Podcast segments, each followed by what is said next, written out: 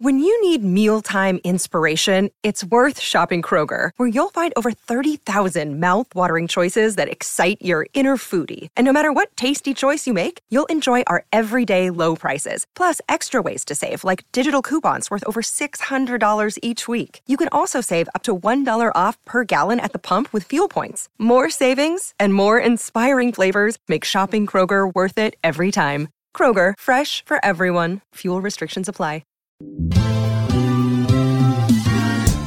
hey everyone. This is the Two Guys from Hollywood podcast, an iHeartRadio and Dan Patrick Podcast Network production. I'm Joey Santos. And I'm Alan Nevins, and this week we are talking to Sarah Wayne Callies. You may know her from some of the huge TV shows she has done, including Prison Break, The Walking Dead, Colony, The Long Road Home, Council of Dads, among many others. And now she has a new podcast called Aftershock.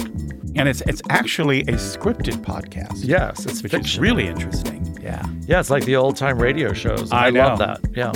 So let's grab a drink and dive in. So this week's cocktail for our special guest Sarah, she spoke that she loves uh, Saint Germain, which is a nice little um, elderberry liqueur that I'm going to add to.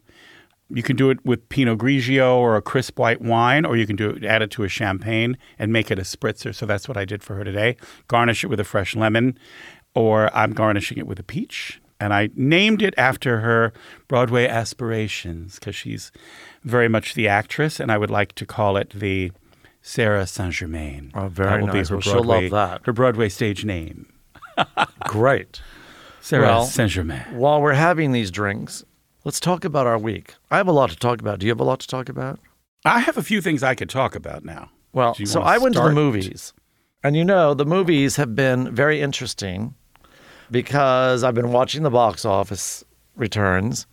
And you know, things that would have made $100 million a couple years ago are making like $9 million, right? And I've been paying attention to this thing. And then suddenly the new Fast and Furious F9 comes out and it does $70 million in one weekend. And I thought, okay, obviously kids are ready to go back to the movie theater and see movies, right? And we were looking for something to go see. And we thought, you know what? It was my fault because I like these action movies. So I convinced Will. I said, let's go see F9. It's doing big business. It must be pretty darn good. Okay, I will never see a Fast and Furious movie ever, ever again. That's all I'm going to say. My mother used to say, if you have nothing to say, then don't say it at all. Nothing nice. nothing nice to, to say. say. I have nothing nice to say about the movie, so I will not say anything. There was some great chase scenes and some great sort of shootouts, but otherwise it was one big giant big old turd. Okay. Now this now you hear yourself. And I'm glad you're saying this on you know that it's being recorded. Because this is coming out of the mouth of a person who just ordered a souped up Mustang. I didn't want, that's not a souped up Mustang. Red with a stripe with a lightning bolt down I the did not side. get a red with, with a, lightning purple bolt. hood. Oh, you are exaggerating. I got the electric Mustang. It's a big difference. Oh, the grandpa version. the golf cart version. exactly. And it's a crossover SUV. It's yeah, but you have a, Mustang. lightning bolt down the side. I do not have a lightning What's that bolt. purple thing? What are you talking about? What you color- It's, I- it's black on black. There's no purple. There's no is? lightning bolts. What are you talking about? Well, I saw the picture and it looked purple with a red Well, you haven't seen a picture of anything because there is no picture of my car. They're building it today. Mm-hmm. I got a notice see. your car is being built by Ford today. All right, we shall see what's With in the driveway four-wheel next week. drive, extended range battery to Mammoth in one charge if I really am careful. Now, what happens if you get stuck in the middle? of the- You can't plug it in. Yeah, of course. There's charging stations all the way to Ma- Mammoth. on the wa- on the that There's- road all the way up to Mammoth. You can. There's not even a tumbleweed. There are seven charging stations along the way. Mm-hmm, okay. And we t- shall and see. Don't be two- calling me. And two in Mammoth, by the way. So electric cars in California are the thing. You can charge anywhere. And the other day, in fact, when we went to this movie that we did not like very much, had we had my electric car, we could have parked in a great parking spot. Okay, Instead well, you have of a point there. all the way to the now top that, of the that, hill. That that point, because I will not borrow someone else's handicap sticker, like some people we know. Oh, you're not looking at me. No, Oh, I was looking at your microphone. I don't have somebody's handicap You don't? sticker. Well, what's that thing in your car window right now? I don't have a handicap sticker in my window. What are you talking about? That blue thing that? Oh, maybe that's a parking pass. Oh, I don't know. I thought it was a handicap sticker. I do not have a I mean, I know you've been limping lately, but conveniently to park. I have front. no idea what you're talking about. I do not have a handicap sticker. He also doesn't have a purple Mustang on order. I don't. Black on black. We're gonna have to cut all of this. It's so untrue. All right, I'm only kidding. Okay. Kind of. kind of. anyway, that was my. But oh, but the good news. There was good news about going to see this movie. As disappointed as I was in this over-the-top movie, where their car they sp- slap a jet on the car and fly into space to fix a satellite. The whole audience was laughing. It was so stupid. And this is what? F9. Which number installment? Nine. Nine. And uh, I mean, the audience was groaning. It was so stupid. But the good news is the theater was really full and people were going to the movies. And I thought, oh, there's a chance the movies are coming back. Well, if that's the movies that are coming back, Well, there were other movies, but I mean, I'll just that, that people are feeling comfortable to go to the movies. And of course, it was before the mask mandate in LA County. So nobody had masks on, and it was quite full. well, I went to the theater last night for a reading of a play, and everybody had their masks on, and it Oh, was okay, great. 'cause I, was thinking, I could read you here. You wouldn't need to go to a theater. Okay, yeah, I've been read before. Just read you a few minutes ago. But uh, yeah, everybody had the uh, had their masks on. Yeah, It was- because the mandate went in on Yeah. Saturday night. Yeah. What um for a reading of a It was a reading of a play, yeah, and it was called The Last Gin Game, and it was Ed Asner, a wonderful actor. He used to be on. Uh, he was Lou Grant on Mary Right, Tyler Moore, and then of course. course his own TV series. and a lot of movies? A lot of movies and television shows, yeah, and then Ruta Lee, who's a veteran uh, TV actress and film actress, and she. Uh, they portrayed. It was an interesting kind of story. It was, and you know, it's really nice. And I, I get it. All the ages can say what they want, but when you see professional actors, it really is a joy to watch them work because the, they don't skip a beat. You know, they're articulate, they have their timing down, and you could sit back and, and two hours go by, you know, and you're just enthralled because they just, you know, they bring you in. That professionalism is, is just so wonderful to uh, to witness it, especially. And I was right up in front, you know, first row, and they were right in front of me. So it, it was it was fun to watch. Andrew came, and another friend of ours joined us. Uh, and anyway, it's about it's about a a couple, not not a couple. It's two people. He was an old. Uh, he's in his 90s now, an actor, and and she's an actress in her 80s, and they're both living in the Hollywood home. In Woodland Hills. Yeah, Yeah. for this, what was that called? The Well, Hollywood Home. the Hollywood home. So it was the two of them seeing each other, you know, had worked together, knew each other and uh, who's their work, et cetera. And that they start a conversation and they start playing uh, cards. And then during their card game, they start recounting their career. And it turns out uh, that they had an affair early on when they were both in their 20s. And, and see each other. secretly she had his child that he that he never knew that he ever had. And So it was this whole thing that comes out 60 years later Right. Oh, that's kind with of two people. It was interesting, very interesting. Yeah, it was so well done, and it was uh, it was very uh, very sweet. So it was fun. We went afterwards backstage and chatted with them both because I've met Ed Asner quite a few times, and I'm very good friends with Ruta Lee for for a long time. So it was nice, and it was a fun evening, and and but it went on. I mean, it started about um, seven o'clock, and we didn't even roll out of there till almost ten thirty. oh, yeah. Yeah. Cut, cut, cut. That's what I say. Cut it down. Make it move. No, I mean it was just. I mean, I, because we went backstage, we chatted. We, you know, the, it wasn't three hours long, three and a half Right. hours long, but it was definitely close evening. to two. And then by the time you kibitz and do all that stuff that you do, you Well, I wish our Saturday night evening. had been longer, actually, because we went to the Hollywood Bowl and saw Christina You did, Aguilera. yeah. And you know, it's funny. I've always liked her, you know, music. I wouldn't say I'm a fan fan. I don't follow her or anything, but I've always liked some of the, of the music. And uh, Saturday morning, we noticed that she had played Friday night. A lot of people posted on Facebook. And of course, we looked at each other and thought, oh, damn, I would have liked to have seen that concert. And I said, you know what? So we're prepared. Let's go see who else is at the Hollywood Bowl this summer. And I scrolled up there, and lo and behold, she's performing two nights in a row and was also performing Saturday night. So I bought two tickets in a box seat. We did the whole picnic basket thing and brought the wine and the, the whole dinner. And can I tell you, putting Christina Aguilera with that voice and a 60 piece orchestra. So the Philharmonic. The LA Philharmonic, directed by Gustavo, of course, who's so so well known. Mm-hmm. It was extraordinary. The audience, and there's people there that are on their season tickets, and you could see some of these older people sitting around going, you know, what the hell, uh, you know, is going on here?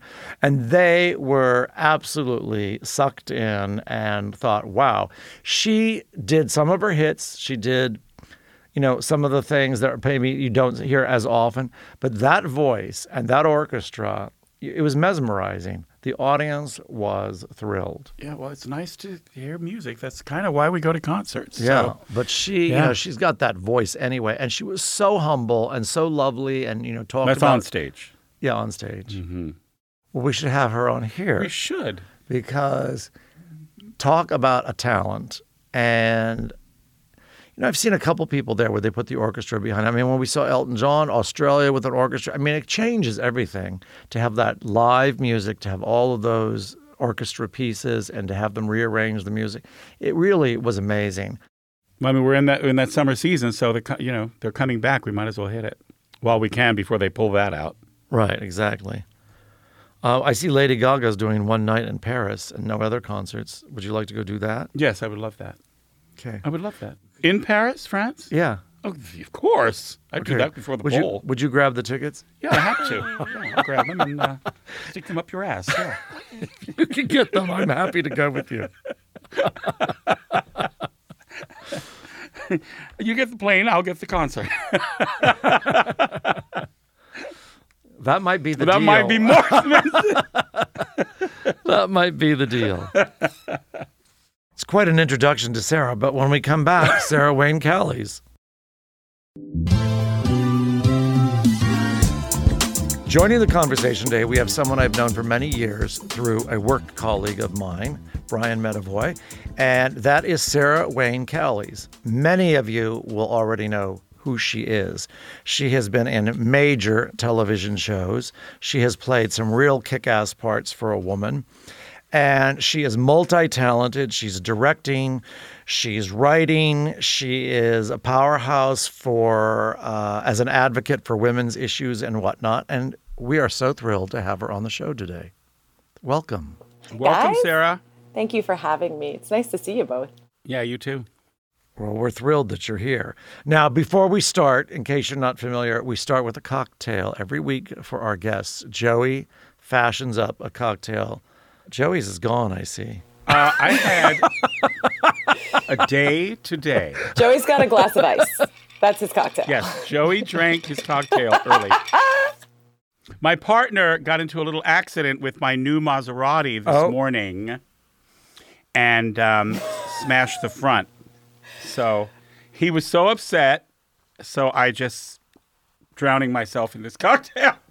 I was going to say we just sat down. Mine's full, as ah. you can see. I'm sorry. Normally it's the other way around. Mine's usually empty while Joey's still talking about it. It's an accident, so I'll I'm get so over sorry it, to but- hear it. Although the words brand new Maserati, I'm like, I'll take the old one if it's all smashed up. I got a body shop here in BC that will take care of it. Some great I was so pissed. Oh, But it's not so bad. It's not so bad. It was just a shock. But anyway, it's fine, and it'll be fine. So Well, now explain to the, the drink, drink, that you've that I drank, drank. that I uh-huh. made for you, I, I I heard you like Saint Germain, uh-huh. so I did a little spritz, a Saint Germain spritz. So I did it with uh, Pinot Grigio, a nice uh-huh. crisp Pinot Grigio, a little bit of Saint Saint Germain. And uh, I garnished it instead of with a lemon, I gar- garnished it with a peach, but you can do with a nice fresh lemon wedge too. And then a dash of San Pellegrino to give it the little bubble. You can also make this with champagne, exact same recipe, but substitute champagne for the wine. And there you go. Cheers. And I, that sounds amazing. yeah, and I called it. So in case you decide to embark on Broadway, maybe you have already, but I'm going to change the name of this drink is for your AKA your Broadway name will be Sarah Saint Germain. Starring on Broadway in. Sarah Saint Germain. I love it. There you go. Salud. Cheers. By the way, it's definitely a burlesque show on Broadway if it's Sarah Totally. Saint Germain. That's like a. Yeah. Because who doesn't want to see a 44 year old woman in her all togethers on Broadway? Please, that's that's that's ah! when you own your body. Women in their 40s own their body more than ever. That's entirely true. Yeah, I mean, eh, their entirely true. sexuality, their body, their presence. Yeah, my So, husband's yeah. never been happier. Yeah, if that's when you should strip, that's when you should strip. Well, okay. We're off to a real great Unless you want to do it on the show so- today. well, I told you, our- I'm already you ahead could of help you. our ratings tremendously. Fair enough. Fair enough. I turned down the cover of Maxim at 29, and then I'm going to go to Broadway and take my clothes off in my 40s. Well, Joan did. Joan Collins did Playboy at 50. I ain't So- Joan Collins, baby. I mean, I wish in some ways, if I did Playboy at 50, there'd be a lot of people being like, who the hell is the old lady in Playboy? Like, at least with her, she's like, that Joan Collins. They'd be like, I don't know. What happened to like down market Jennifer Garner? Well, you have a pretty big following, and that's the first thing we want to talk about. Actually, is your new podcast. My new podcast. Yeah, we Yeah, like to how's that eliminate. going? We like to eliminate the enjoying it? competition. I'm loving it. I mean, well, the thing is because it's a scripted podcast, the whole thing's done, Right. right? We had to deliver the whole thing. We did a lot of it on this here Squadcast during um, the pandemic. What I Covida. promised all the actors would be two days in a studio in New York or LA. You'll be out, turned into like eight 40 minute Squadcast sessions. I have a great picture actually that Jeffrey Dean Morgan sent me of some technical difficulties.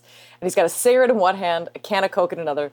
His can's on, and he's just flipping me off. And I'm like, I'm sorry, I'm sorry, I didn't invent the pandemic. Uh, but it's been good. You know, I mean, we we made it to number two on Apple's all-time best drama Yeah. list, which means I think I Which I is great. get to call myself a drama queen. yeah, it's cool. Now you wrote it, correct? You directed it. Yep, You produced it. yep. You did it all. Cast it. I mean, I co-created it. Right. So it was brought to me by Patrick Carman and Ben Haber, my producing partners, and um, Pat's a YA novelist, and he had this really kind of cool big idea that we used as a jumping off point.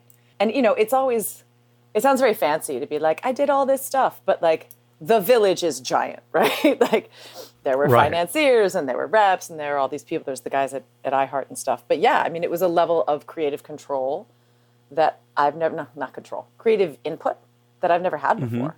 Starting with what stories are we going to tell and who's going to be in them. You know, I got to bring characters to life that I've wanted to see my whole life. I've got a Native Hawaiian activist, you know, and, and a host of other people. Speaking of Broadway, Tovah Feldshuh plays an 80s sitcom star who's now the leader of a cult. Like, I just got to like play around with these amazing relationships with women that I really wanted to see. That was cool.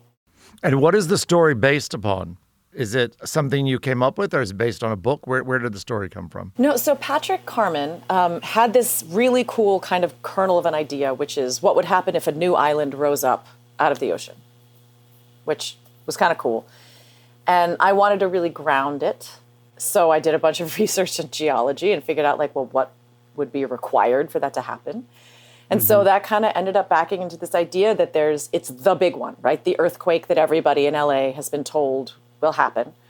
Earthquake Right. hits, levels LA, and 13 miles off the coast in international waters, this new island comes up. And from there, it's kind of the story of the new frontier.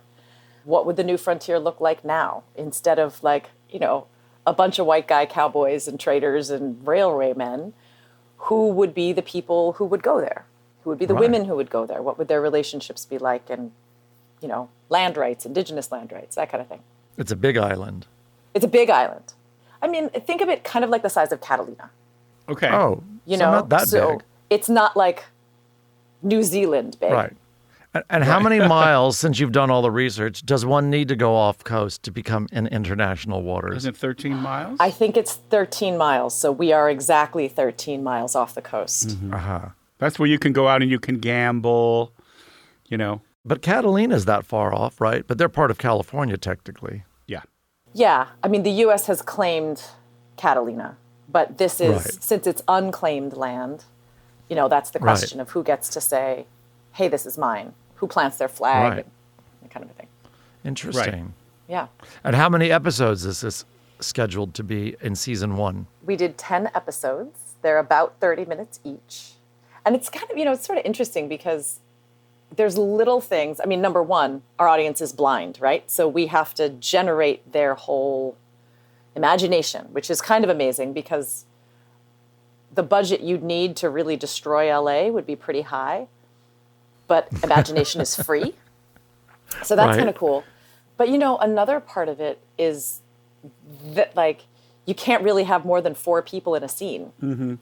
And people have to have very distinct voices. So like when I was thinking about casting, I'm like, well, Dave Harbour, no one sounds like Dave Harbour. And so that was very specific. I, you know, I created a character who's from France because I needed somebody with a French accent so that she would sound different. And so I called my friend Joy and I was like, "Can I get your best French accent?" Um, speaking of Cali Saint Germain, Right.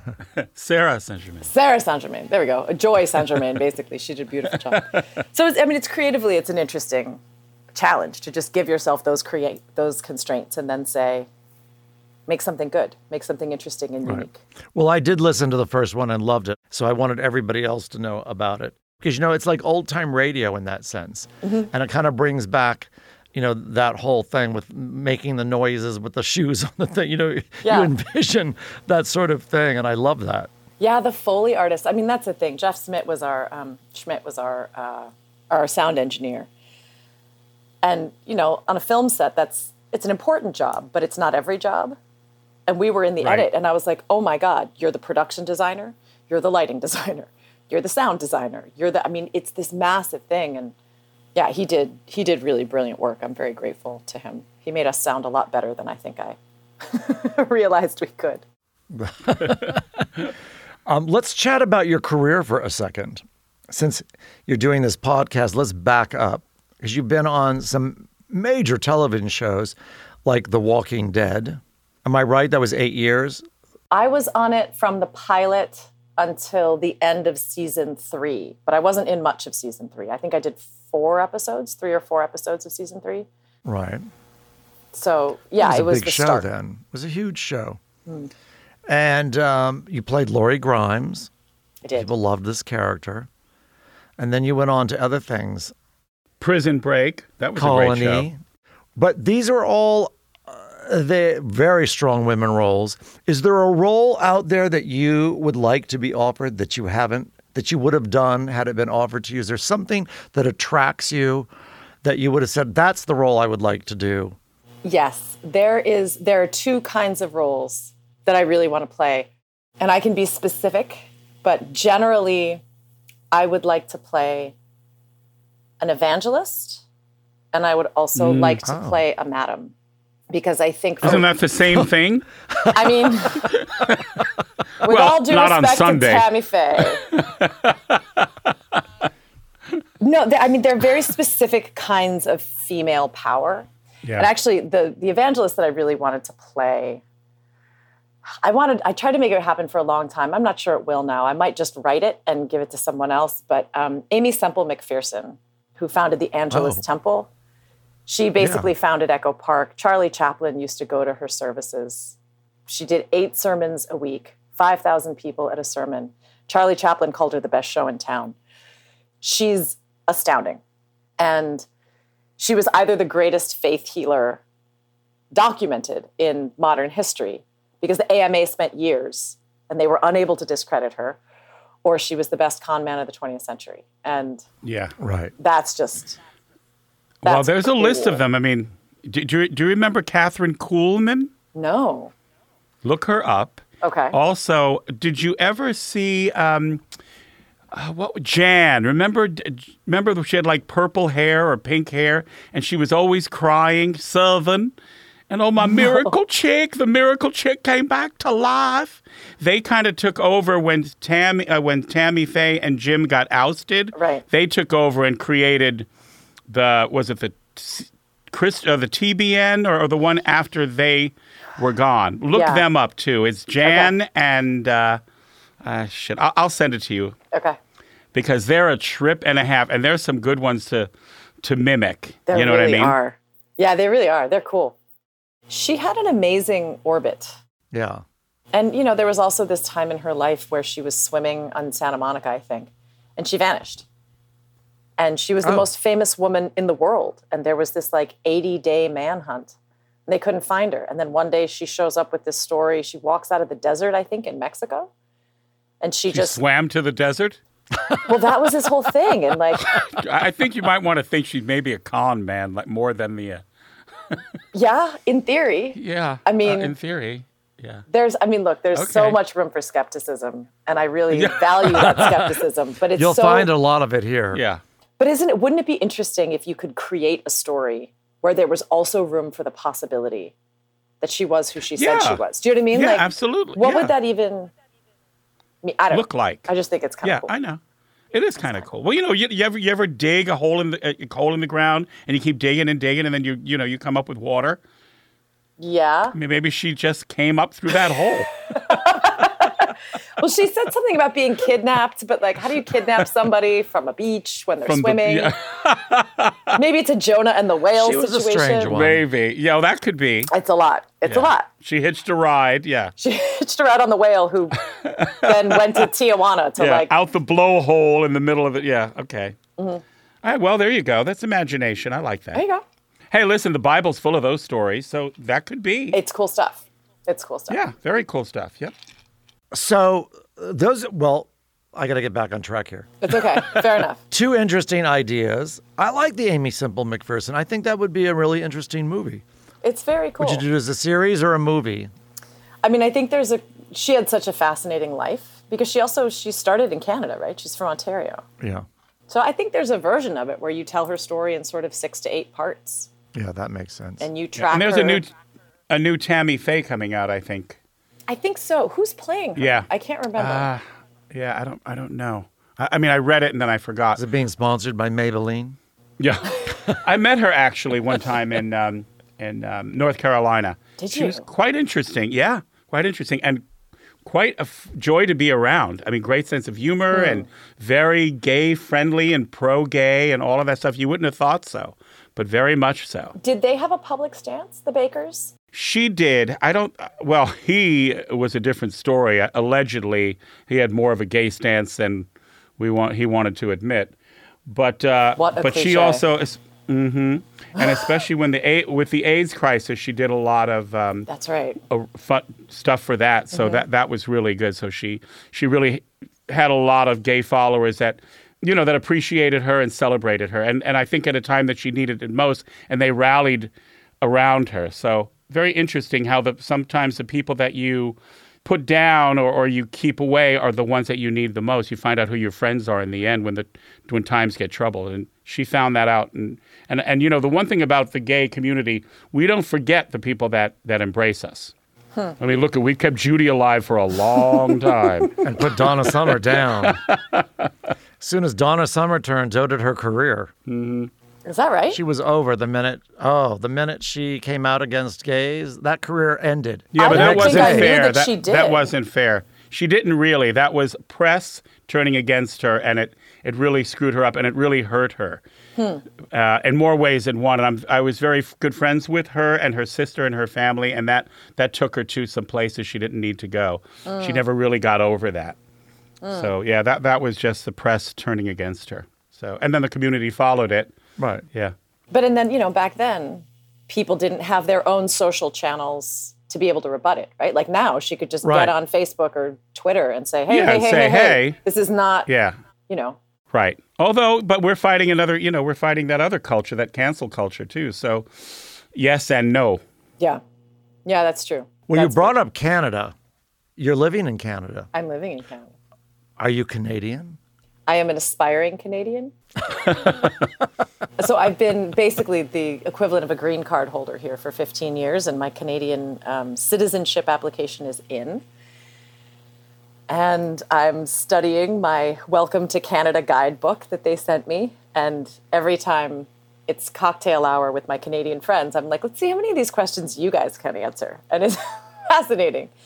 Because if somebody gave me the American citizenship exam, like I think I could pass it, but maybe not. Do you know what I mean? Like there's Right. certain things that you don't, um, you sort of take for granted or you, you know, you Yeah. live someplace Right. so you don't study them, study them. But yes, I'm an aspiring dual citizen. But don't you think that's the pr- problem and the case with Americans is they don't really know their own history and Yeah. What's going on, and now they've got all sorts of stances about things they don't know what they're talking about. What I think is fascinating is the pronoun you're using right now. You're Americans? saying they, They, which is really interesting. The way we talk about groups Others? that we're because a of part course, of. I that we mean feel- everybody but me. But no, I mean, like, I was even watching this. Um, there's this cool documentary on Netflix right now called This Changes Everything, and it's about women in Hollywood and specifically women directors in Hollywood. And all of these women, or many of them, would talk about women in Hollywood. And I remember I noticed it with Meryl Streep, and she kept talking about they. Well, women in Hollywood, they have to this, or they used to this, or they. And I was Instead of like, we. We, friend, we. But understand but like, we have been taught to sort of distance ourselves from that. Anyway, that was just my random No, that yeah, that's very interesting, especially with women and women and directors. It's because directing has always been such a male dominant dominated um, profession. So women always felt like, how do we break in? How do we break in? So I think for them to be conditioned or reconditioning themselves and owning the fact that yes, I am a director. We are directors. It was like with pilots. Remember how that was too, or even chefs for that matter. Yeah. Women felt very excluded, like they. So I understand where you're coming from, and that and that way of addressing it is is so almost like you're putting yourself out of it when you're doing this same work, if not better. You alienate yourself. Hey, Mm-hmm. yeah, this totally. is really random, but I've been wanting to know this for a long time, and maybe you know. Speaking of female chefs, is prune Mm-hmm. back? I, you know, I don't. I think I don't think it ever went away. I think what happened was it had such a connotation. It was almost like the closet fruit. Sorry, no. I mean the No, restaurant. she doesn't mean the fruit. Oh. The prune. she means the restaurant.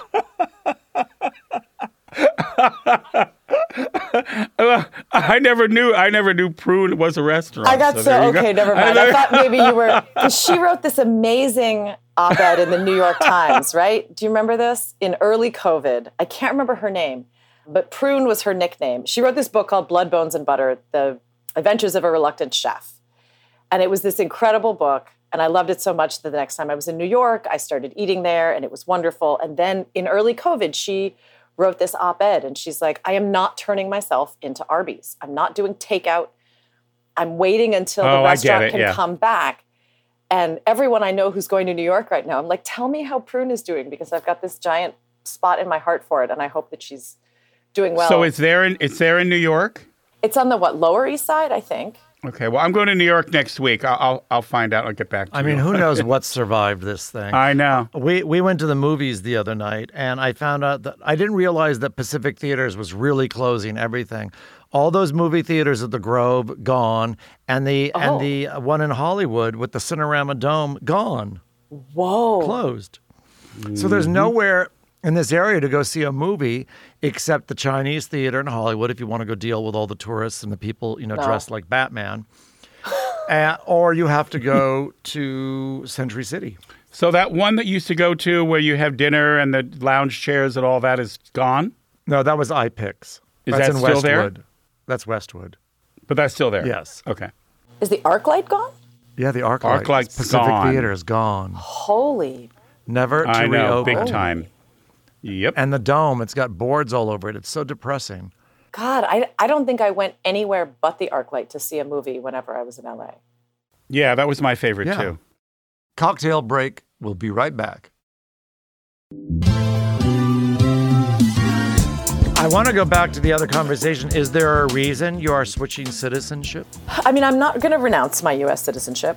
Right. You just feel if you're going to live in Canada, you should accept that as well. Yeah, I mean, I will. Um, I will be a dual citizen, and I will um, continue to vote, and continue to organize, and continue to raise my voice wherever I can in the states. I mean, to be perfectly candid, back when an American election was decided by the Supreme Court, my husband and I looked at each other and we thought it could take a really long time, but this could be the beginning of the end of the American experiment. And Mm-hmm. we had both been like, you know, kind of high school and college activists. And I was like, I I don't like how angry people get in this country when they disagree. There's a difference between, you know, actually I see it differently and fuck you, man. I get to believe what I believe. And I was like, I just I and then I went we went to Canada because I was working up here. And it reminded me of Hawaii where I grew up, where people would be like, huh, I didn't think it that way. I don't think I agree with you, but I sure appreciate your opinion. And mm-hmm. I thought, oh, this is so civilized. And Yep. then Right. Bush v. Gore happened. Well, it used to be like that everywhere. It did. The end of I mean, you could bring it up with crushing. anybody. I had I've had clients God, you said it right. so conservative that we could have a discussion and there was no hatred. There was no, it was like, I, I saw things differently. A lot of it has to do with where you came from, how you were raised, why you were raised that way. There's different reasons why people have different ideas. Mm-hmm. But I think both parties are so distorted now. Nobody really knows what party they're in. Mm-hmm. You know, Republicans think they're in the Republican Party, then they see things going on. They were like, that's not the Republican Party I'm in. And the Democrats are doing the same thing. I mean, I never signed up to have a thing where everybody gets everything free. Who who's going to pay for that? People don't really think I'm a Democrat, but I never I never said you shouldn't have to go to work. You shouldn't have to get up in the morning and do Right. something to earn a living. Right. Well, we need to stop calling it a party because that's a party I will never RSVP to, number one. Yeah. Number two, there's nothing, you know, but I remember as a kid when my father or my parents would vote, you know, came that time of, you know, to vote. And they say, Oh, who'd you vote for? As a kid, who'd you vote for? Daddy says, Nope, we don't talk about that. Right. That's a private thing. Oh. And the reason you don't is because that's something that you do to support, you know, and to make the changes and to do the things that you do as a citizen. But it's not just up for like, oh, that conversation. And if you really had a conversation, it was based on what you wanted to learn and what you wanted to share, not something you wanted to hate over or try and judge or or depict. Uh-huh.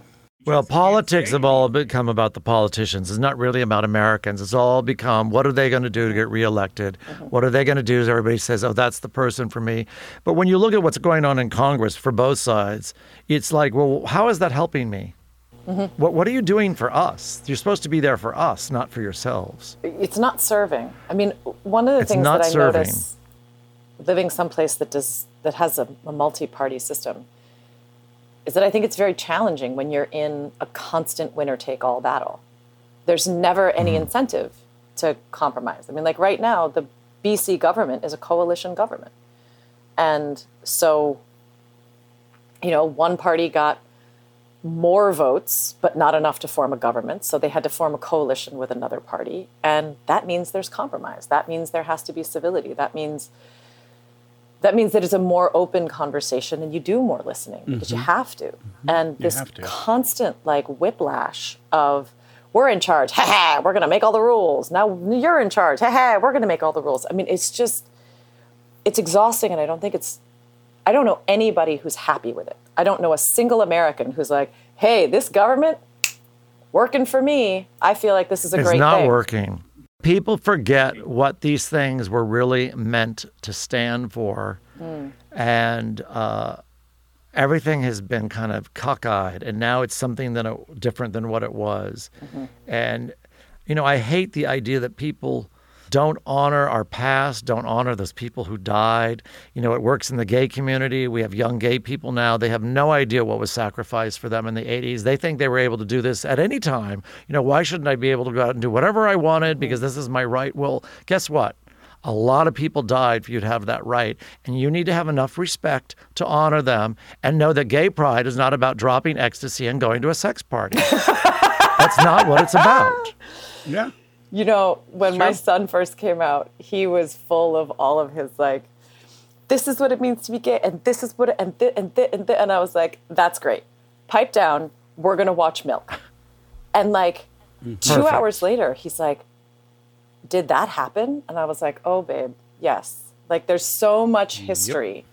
You know, I was like, Angels in America is queued up next. Like, there's, you gotta, you're standing, Yeah, I mean, Alan, you said it earlier. We're not teaching history. We're not looking at history. We're Which means you failed to do it again. I keep telling everybody we're right where Rome was when it started to fall. yeah, Oh, yeah. When the right there. senators became corrupt, Yep. the government came corrupt, and guess who rose up but the people, and they killed them all because they were not being represented, and all the money and everything was going to those who had the power. And this government is supposed to be set up so that they don't have the power, and it turns around, and more and more they have more power, and we have less money, and they have more money, and it's the same thing happening all over again. Yeah, and like not for nothing, Rome's a great city, but like it fell. It didn't exactly get back Yeah, up it was again better when those buildings way. were standing. No, it didn't. I mean, like, and then they got stuck with the Vatican. I mean, I'm just saying, we need to be very Yeah. careful. Or Yeah, because where you right where in. something falls, you never know what's going to move into its place. That's Seriously. the that's the scary part. truly, Lo- love your gown, but your purse is on fire. I mean, that's my new favorite saying. Love the gown. but your Um, purse is speaking on about your son, you you know what you need to watch with him is very important. Did you did you watch How to Survive a Plague? No, You must watch that with him. I don't know It's anything really about it, and I'm so movie. sorry. Help me fix my ignorance here. So it's a movie that was put together. They gathered video. Of course, uh, when that was all going on, video was rather new. Remember those really crappy video cameras and things Yeah. were beta, and the video just wasn't that great. But they created a whole move, a whole movie of that movement of trying to get the AIDS drugs approved and to get them so people would stop dying. And it was that whole fight. Mm. And they went to people and they went to videos. And if they saw a video and they could see that across the room were eight people and six of them had cameras, they would track down those six people so they could get the cross shots of the same room. wow. And they assembled this movie together. And of course, as the years go on, the video gets better and better and better as it gets later. And it is a really interesting documentary about the fight uh, against AIDS and for the approval of these AIDS drugs. It's so fascinating. That's really cool. Yeah. I mean, I, I did a show up here in Canada for CBC called, um, and actually it was on Sundance in the States. It was called Unspeakable, and it was about the Canadian blood crisis. Mm-hmm. But wrapped up in that was, it was this tainted blood scandal where, you know, it, at the beginning of uh, the AIDS epidemic, they weren't, they weren't treating blood, they didn't know. And so, you know, hundreds of hemophiliacs, thousands of hemophiliacs got hep C and got AIDS. And you know they go through the history of why they wouldn't treat AIDS, and it was it was the four C's, right? It was like hemophiliacs, homosexuals, Haitians, and there was another one, the 4-H Club, Yeah. oh yeah, and it wasn't until straight men started get straight white men started getting AIDS that they were like, we mm-hmm. should probably do something about this, and it was, you know, again, it was that kind of history that so many of the younger actors, it was new to them, you know. Whereas I remember Right. growing up, and I mean, the first person that I ever loved who died died of AIDS, and you know, we made patches for the AIDS quilt, and I was in the theater community. Like you look around, and all of a sudden you're like, where did everybody go? I mean, it was yeah. it was Yeah. this plague, and I I don't think a lot of people know about it. But my lord, you can treat it. I mean, it's You can treat it, but great. I mean, but it's it, it does blow my mind. You know, a, yeah, a friend of mine about a year ago that I'd known for a while sort of came out as like, by the way, I'm HIV positive, and I have been for X mm-hmm. number of years, and it's undetectable. And I was like, and like I started sobbing. He's like, "Calm down, I'm not going to die." And I was like, "Really?" He's like, "AIDS isn't a death sentence anymore." And I was like, "The last time I checked in on this was like 1983." He's like, "Okay, so Right. come back," and you know, he's like, "It's." He's like, I live my life, you know, very normally. Yeah, and I mean- again, Exactly. And if they would let them gratitude to do the same thing with this virus, but you've it got, wouldn't be a but death you have a sentence either. responsibility. I mean, diabetes is treatable too. I'm not ordering a strawberry sundae. Right. Right. Of course, you are drinking a Saint Germain, but um, you know. Well, that's different. we have to go I sometime. You might as well enjoy yourself while you're here. I'm not doing with a cherry on top. I'm not uncivilized. I just said I don't want. All right. I see next to your name it says Sarah, she, her. Yeah, they put. There's a little thing on Squadcast where it says, "What's your name and what are your pronouns?" Oh, really? Well, we're going to talk about pronouns. Okay. I have a little problem with pronouns. Yes. Alan's is Empress Nevin. Okay, let's hear it. I don't mind that someone wants to be non binary, Okay. that they don't want to have to choose a he or a she. Okay. But you have to be, in English and any language, you have to uh, refer to somebody as something, right? And there are times when you have to say, you either have to replace it and say, my friend, my daughter, my son, whatever. You have to say something. And many times we say, he did this or she did that. What I don't like about the choice is that some young person thought, well, if you're not going to choose he or she, you're a they. Well, you're not a they. I A they understand. is Yeah. a plural. As a literary person, And they should have chosen another name. as a literary like, person, I can understand this being very difficult for you. I really, I really do get this. So no, because my son uh, is trans, but before he was uh, out as trans, he identified as uh, gender fluid for about a year, and went with the pronoun they. Now, my mother is a professor of English literature. My husband used to teach English. My grandmother taught uh, grade three grammar. So the whole family is down with this politically. Identify however you want. Right. But the grammar police were like, now hang on a minute. Yes. There's That's only me, one the grammar police. And I have to say that as a mom, I was like, if the kid wants they, go with they. If you want to come up with something better and you can sell it to the youth, sell it to the youth. But like my my giant concern as a mom was how's your mental health? Are you feeling loved, supported, accepted? And if using a pronoun that sticks in my teeth eases your journey, which I don't understand because I've never been through it. So, like, it's an intellectual exercise for me, um, and one I'm super happy to go on. But like, I I identify as a woman. I've always identified as a woman. Love being a woman. Don't want any part of me to be masculine. Sorry, guys, N- not interested. Not even a little bit. Right. You guys are out of your minds and you have outside parts that are vulnerable, and I think that's bad design. so I think you were the prototype, and then I think the creator was like, oh, sorry, sorry, sorry, sorry. Let's put this inside. Let's change a few in. things. Tuck that back in. Nobody needs to see that. So listen, I completely understand where you're coming from.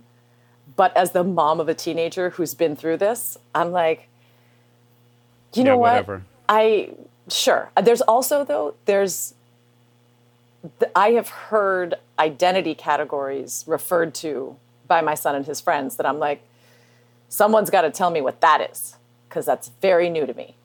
And I get it and I'm not saying you're wrong. I'm just saying I've got so many other concerns Better about bigger. supporting Right. Mm-hmm. these kids that I'll I'll handle the they of it. It doesn't bug me. Yeah. But I'm not Well, a I- literary I- agent. I just want to get them to another word.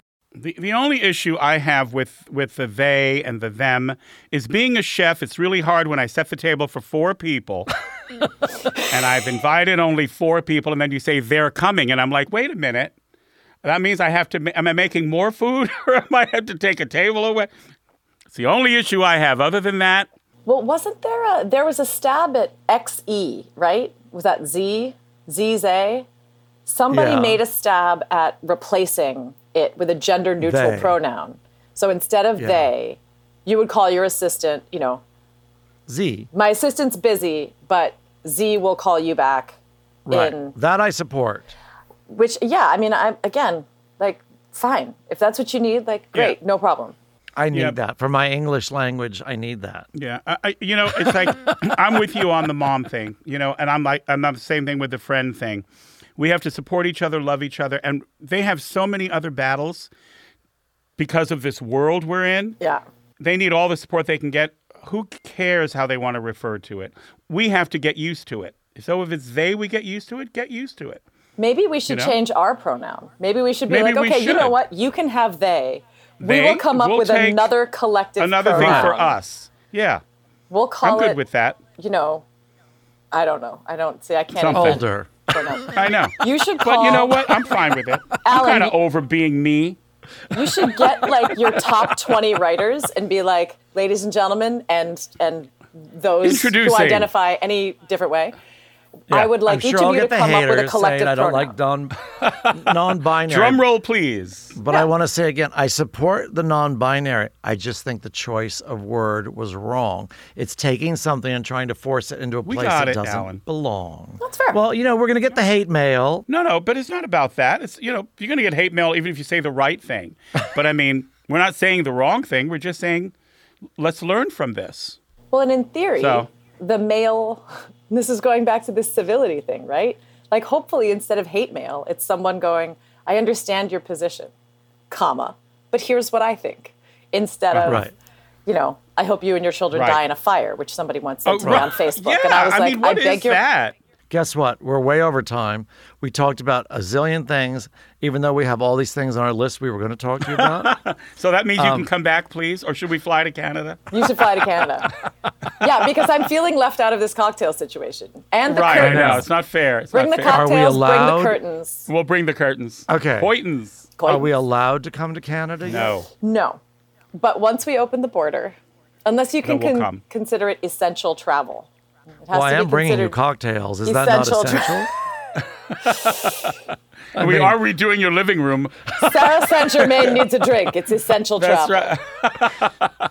she needs a drink and she needs redecorating. What could be more essential? She needs window treatments. Well, we are actually, I mean, I've been building my house for the last two years, and in theory, it's going to be done in the next month. Um, and truly, the one thing that I have not bought curtains. Oh, the window treatments. no window See? Treatments. Absolutely essential that we come there. yes. I Absolutely agree. essential. Bring let us know when. curtains. You guys are so fun. You too. We didn't even talk about Brian Medavoy. He'll be so upset. But uh, so I mentioned his name just so we get it in there. Oh, Brian Medavoy is the absolute best. And someday you and he and I are going to do something cool together. And then we'll come back and talk about it. Yes. You And we'll it. toast in person. Where can people find you on social media? Instagram is Sarah Wayne Callies, my full name. I think Twitter is Sarah W. Callies because somebody else already had my name. I think name. you're right. Yes. I think that's probably right. Um, and I don't think think, I've really done anything on Facebook in a while, and I couldn't tell you. I think that's probably my full name too. Okay. I'm not great at that. If they really want you, they'll find you. if they really want me, they'll find you. me. But you can find Aftershock anywhere you get your podcasts. Yes. On Anywhere Apple, you're listening to iHeart, this. Anywhere you're listening to this, you can listen to Sarah. Yeah, we're in the iHeart family. Aftershock. That's right. Thank you. Thank you. Sarah Wayne, Sarah Wayne Rolls Well- so easily off one's tongue, doesn't it? does. Sarah and Wayne. and the we got- Sarah and Wayne falls mainly on the plain. The rain and Sarah Wayne. Oh, The mind. rain in Never mind. Wayne Spain falls, falls mainly on Sarah on, Sarah. the plane. I don't know. Anyway, I knew it. We got off onto subjects. We got so far off track, which was fine because she's, so a great interesting. conversationalist. She's So great. interesting. She's so smart. She's so much fun. She is a really terrific person, a great actress and, And director. director, and now podcaster, Mm-hmm. producer. Yep. She's got a lot of hats, and she takes great And a terrific pleasure. mom, too. So many hats. She wears so many hats. She should have been a millionaire. But no, what's it called? A millionaire. Millinery. A millinery. A millinery. At any rate, we'd like to thank you again for tuning in each week. If you like the podcast, please share it with your friends. That's the best way to show your love is to share, share, and share alike. If you're interested in sending questions, we always love the question segment. You can send it to contact at two guys from guysfromhollywood.com, and we will talk at you soon.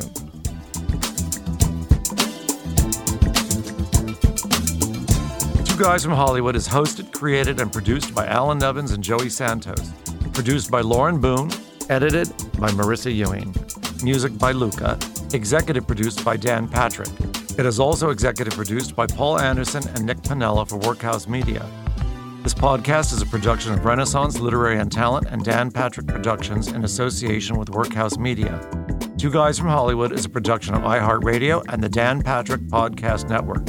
For more podcasts from iHeartRadio, visit the iHeartRadio app, Apple Podcast, or wherever you get your podcasts.